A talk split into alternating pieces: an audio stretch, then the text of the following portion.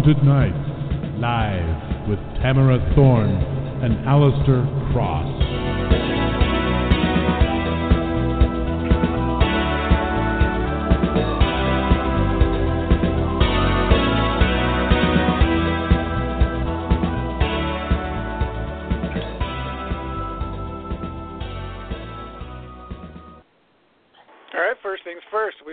thank W.J. Pierce for creating and performing our music. Uh, good evening, everyone, and welcome to Thorne and Cross Haunted Nights Live.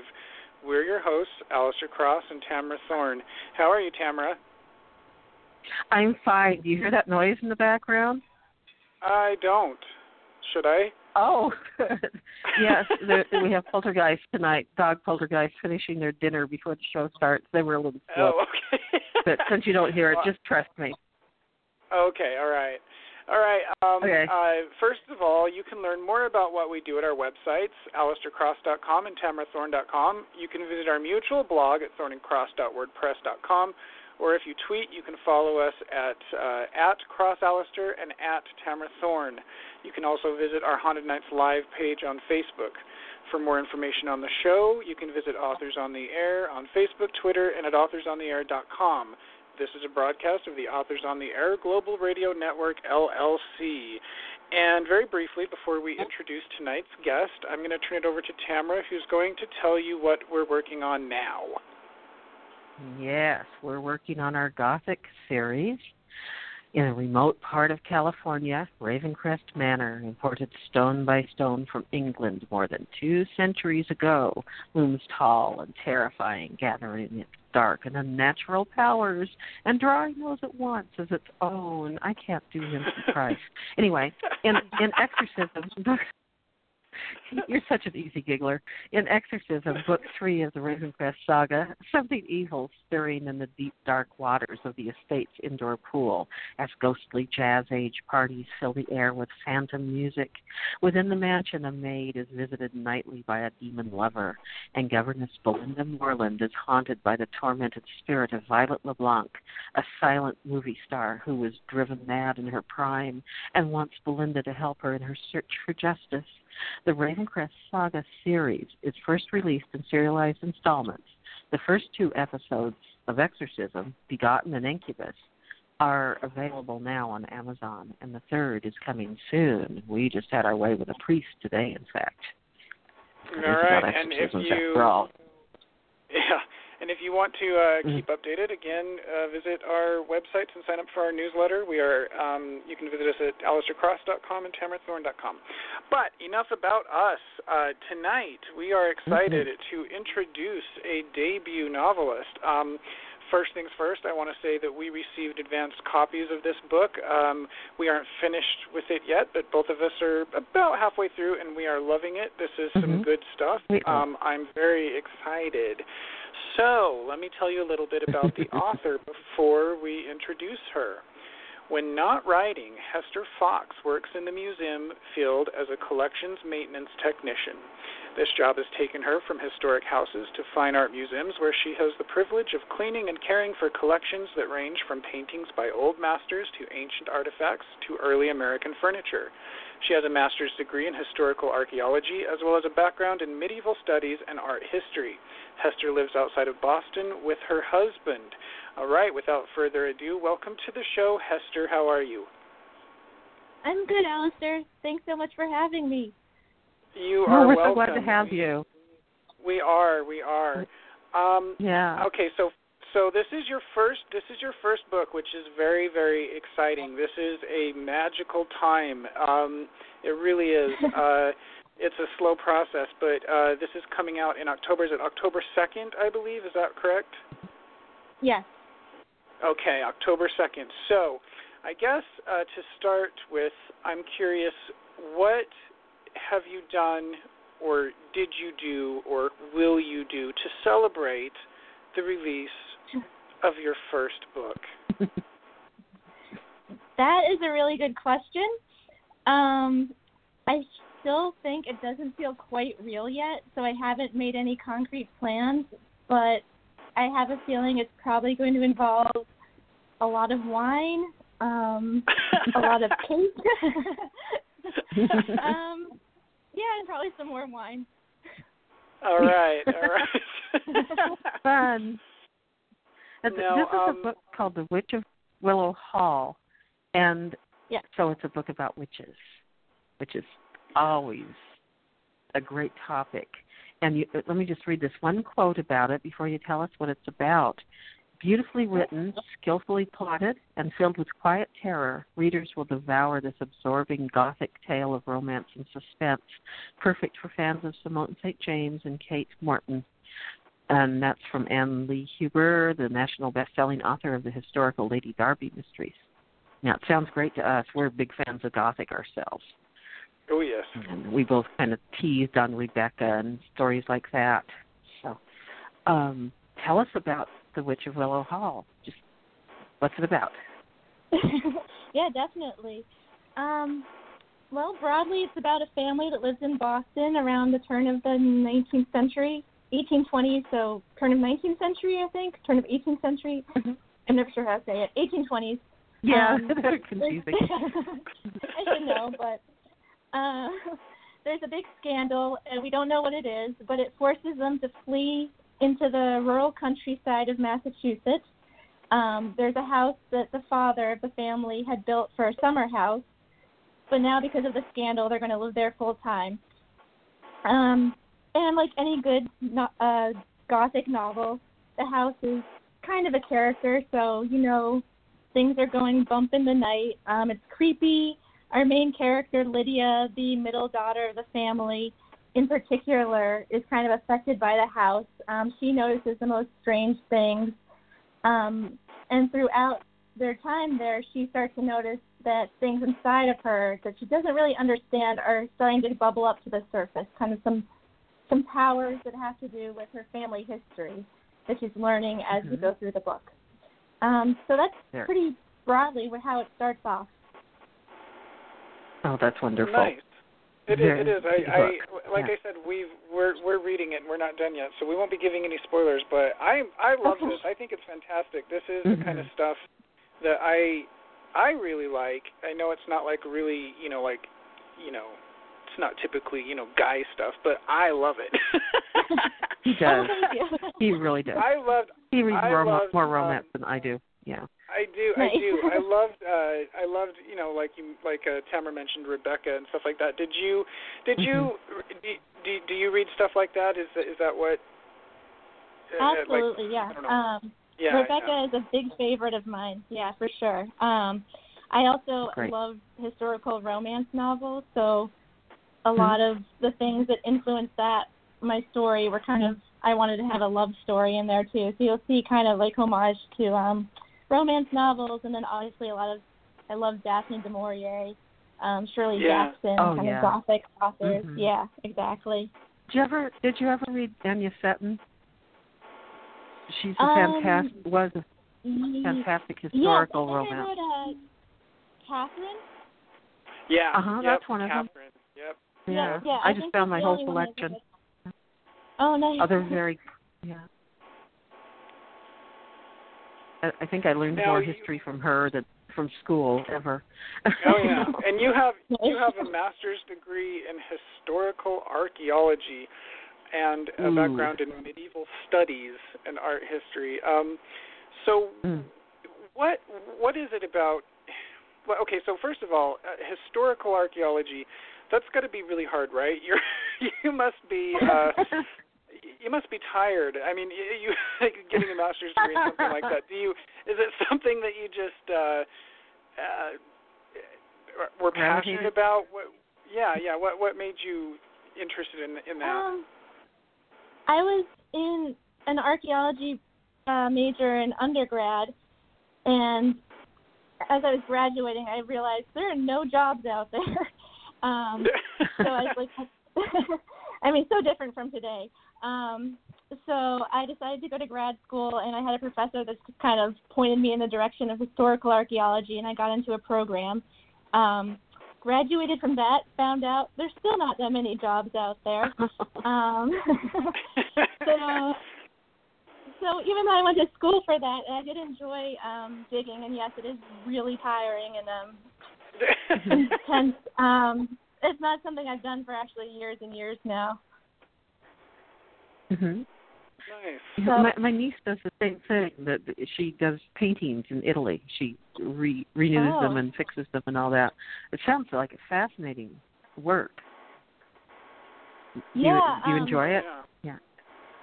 So I'm not actually a conservator because I'm really bad at chemistry, and you need a lot of extra schooling to do um, conservation. But I have worked with a lot of Uh-huh. conservators, um, and it is pretty amazing to watch them do those paintings. You know, when they take off like a little bit at a time at the old veneer, and it gets cleaner and cleaner. It's really cool to watch. But um, mostly what I've done in the museum field is preventative maintenance. So I'm doing most Uh-huh. of the basic cleaning to hope to make sure that the paintings don't get to the stage that they will need to be completely um, conserved, if that makes sense. Oh, Right. Yes, right. it does. Is that is that Now I stressful? It understand my sounds really better, too. I'd be afraid of like dropping something. I yeah, it actually really is. Every every day, you know, you take a deep breath and you're like, okay, I really have to be aware of my body, where I am, what I'm holding. right. Um, I will not do Mhm. Yeah, millions of sure. dollars worth of damage today. Yes. and knock on wood Wow. so far I haven't. So All right.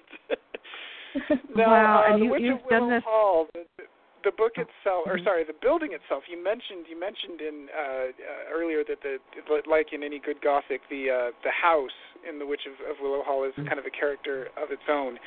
And um, so Willow Hall is modeled after the Barrett House, also known as Forest Hall. It was built in 1800. Um, what? So so tell us about that. What? How did you come across that, and, and what made you choose that one? Yeah, sure. Um, so I was doing an internship um, for Historic New England, which is a really great local organization here. Um, they basically own about 30 or 40 historic properties around New England, um, and they maintain their collections. They open them up as museums. So I was doing an internship in their collections department, and that would take me to the different houses um, with the collections manager, and we would kind of triage problems in the houses. Um, like if one of the house directors said they, I don't know, the historic carpets had a hole in it, we would go to the house and we would see what we could do for the carpet and maybe bring it back to their uh, headquarters and Mhm. have it fixed there.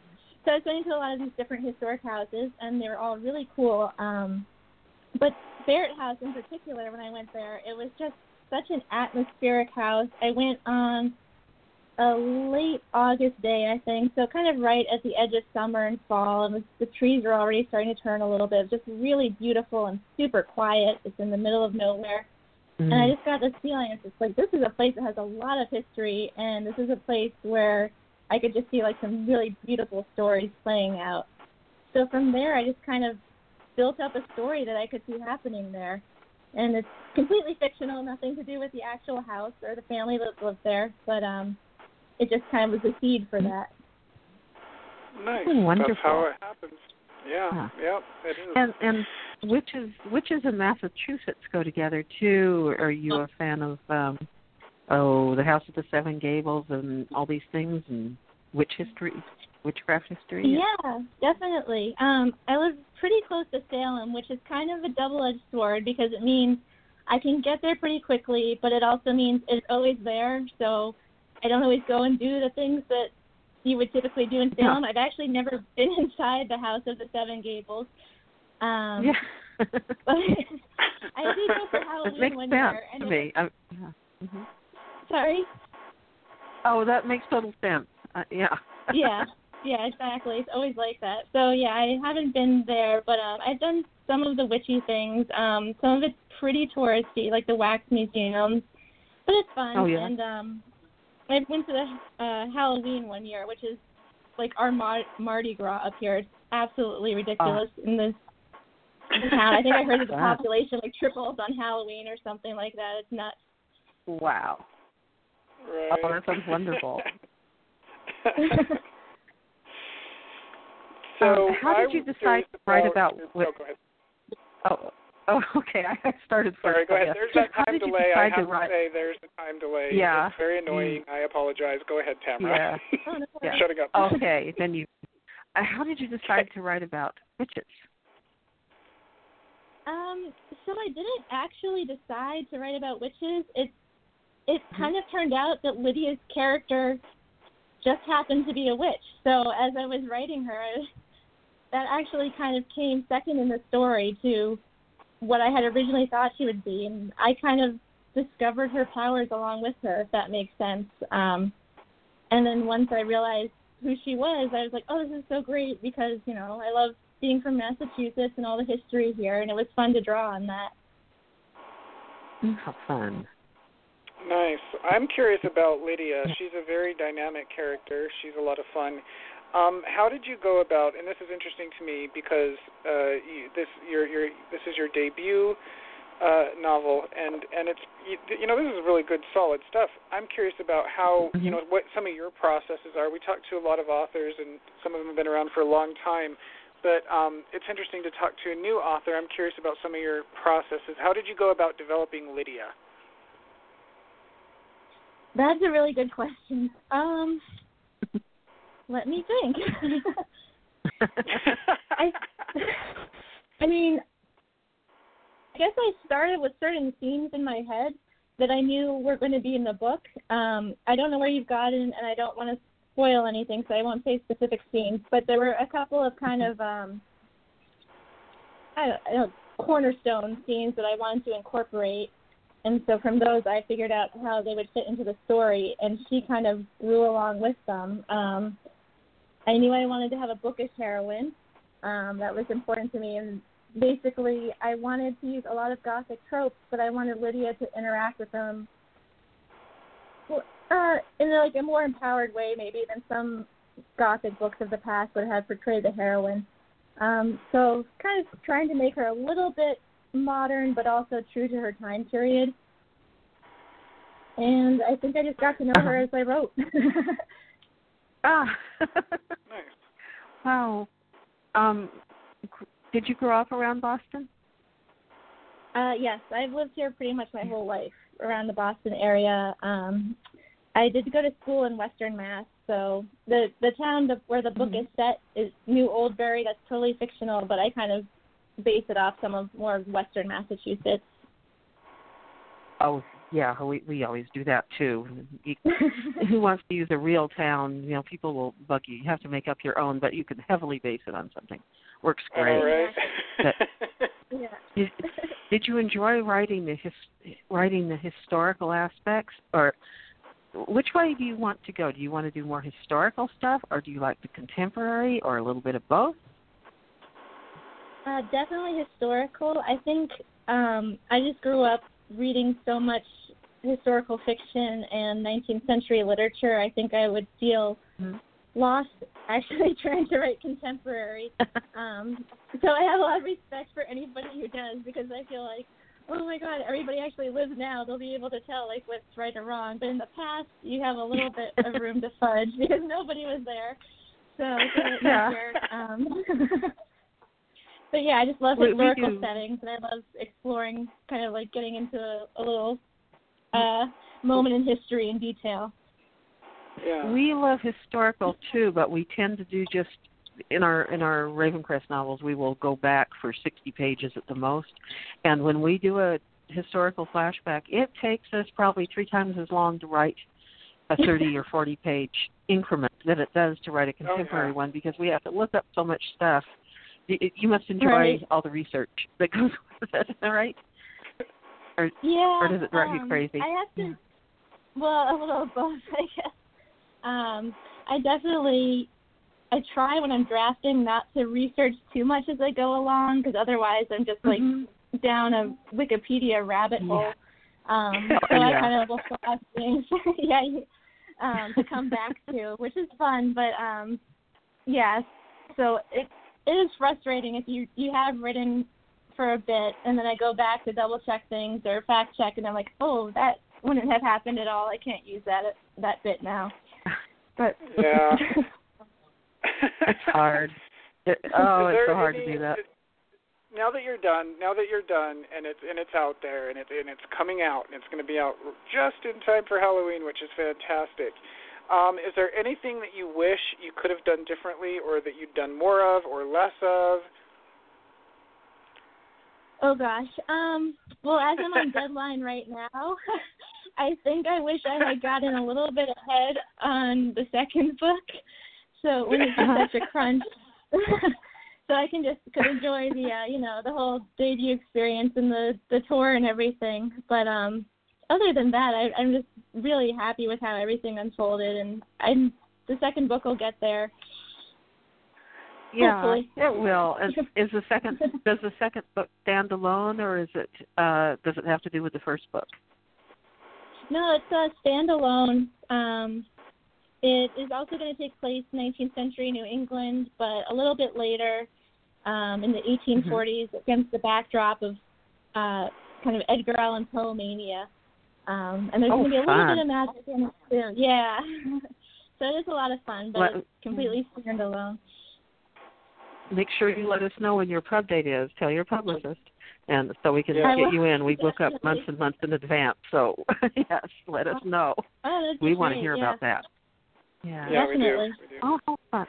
hmm Wow, Alistair, you should ask a question. I keep butting in. I, you know what I, you know what, you know what I'm, I love about this. I got to say, one of the things that I love about this book, and I know this is, I don't know how much you have to do with this or not, but the cover. I think the cover of this book is fantastic. Um, Oh, did you have yeah. any say in the in the cover art? Some people do, some people don't.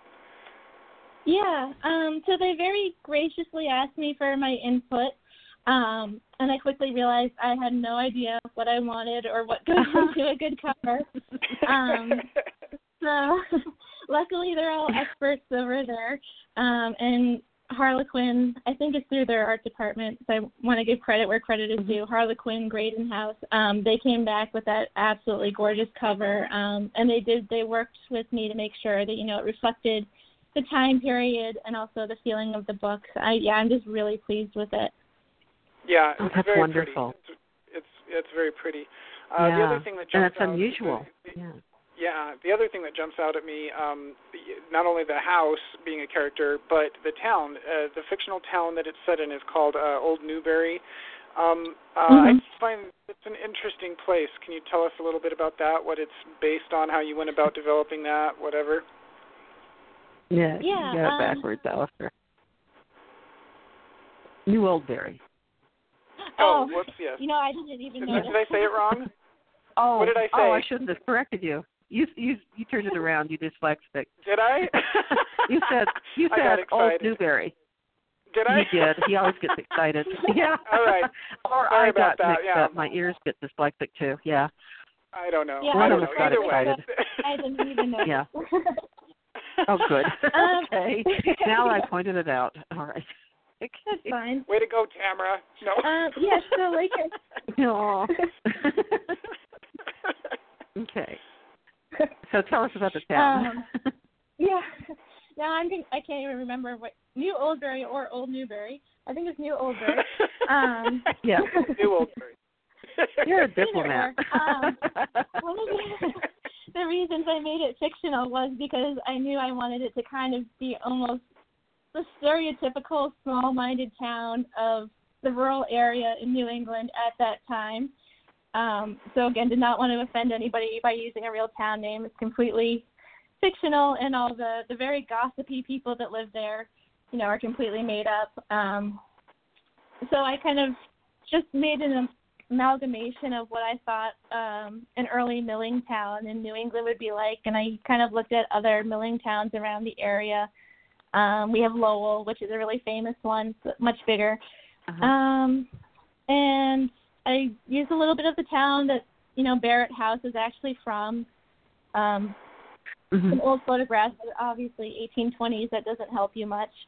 Um, so yeah, was, I guess it was mostly in my Very head, cool. and then my publisher asked if I would draw a map of the town, and I said, "Oh shit, I don't actually I didn't keep track of what anything looks like."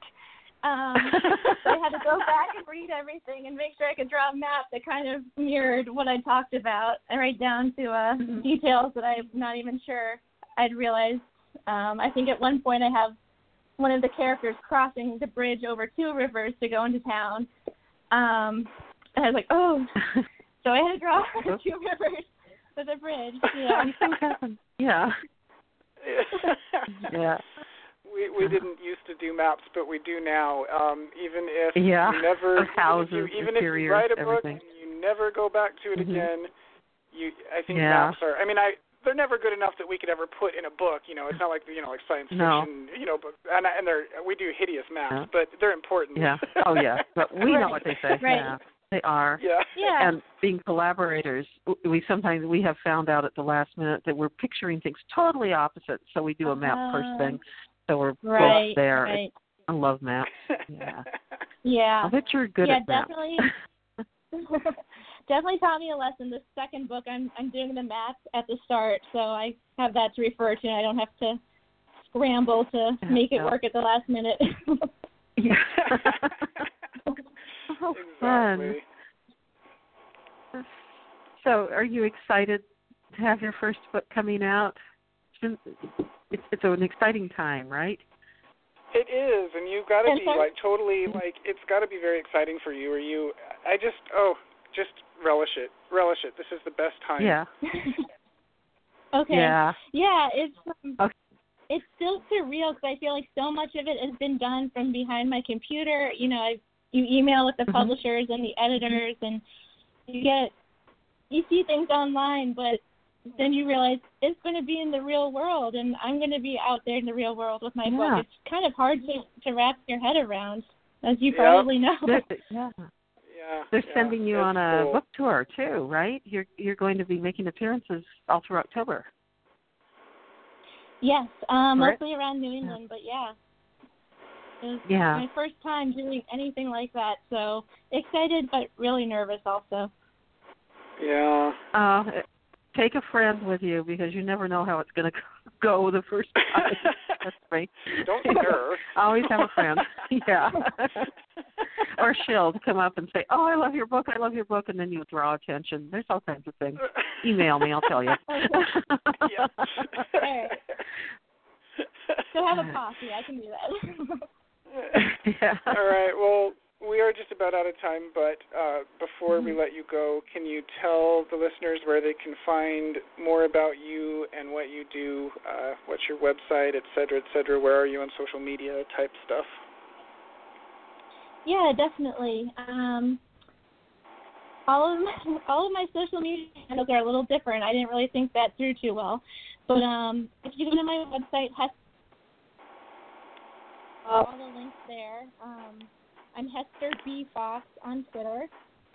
Uh, I think those Mhm. are pretty much the two biggest platforms I use, so you can definitely find them all there, or you can Google. Okay. All right. All right. Sounds yeah, good. that'll um, work. Yep. And you know what? Congratulations. Um, Mhm. Good luck. And um, when you uh, when your next one comes out, uh, just hit us up, and we'll happily have you back. Yeah, hit us Thank up six so months much. in advance. I know your publisher Okay, I is listening, so. Yeah, exactly. Yeah. All right. It it was it was a pleasure. It was a pleasure meeting you, and a joy to have you on your first podcast. I, you know, yeah, it was good. Mhm. And uh, thank yeah, you again. Thank you so much for having me. It was a lot of fun. You guys made it really easy and enjoyable. Aw, It's going to be hard to talk Oh. Oh, we love doing awkward. this. That's It's fun. it yeah. Well, yeah, that's why we're fun. We're very clunky and very awkward. We're totally unprofessional. No.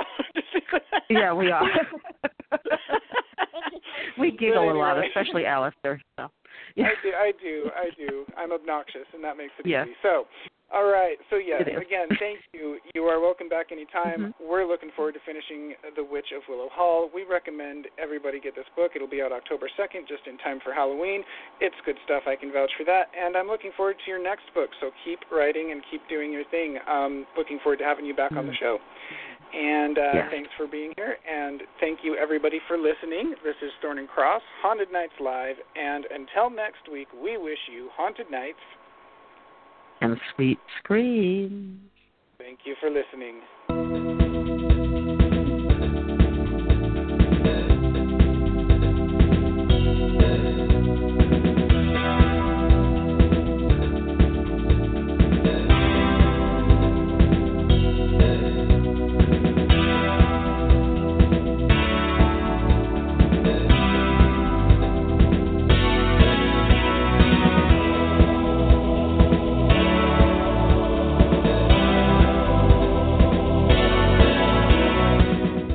Haunted Nights, live with Tamara Thorne and Alistair Cross.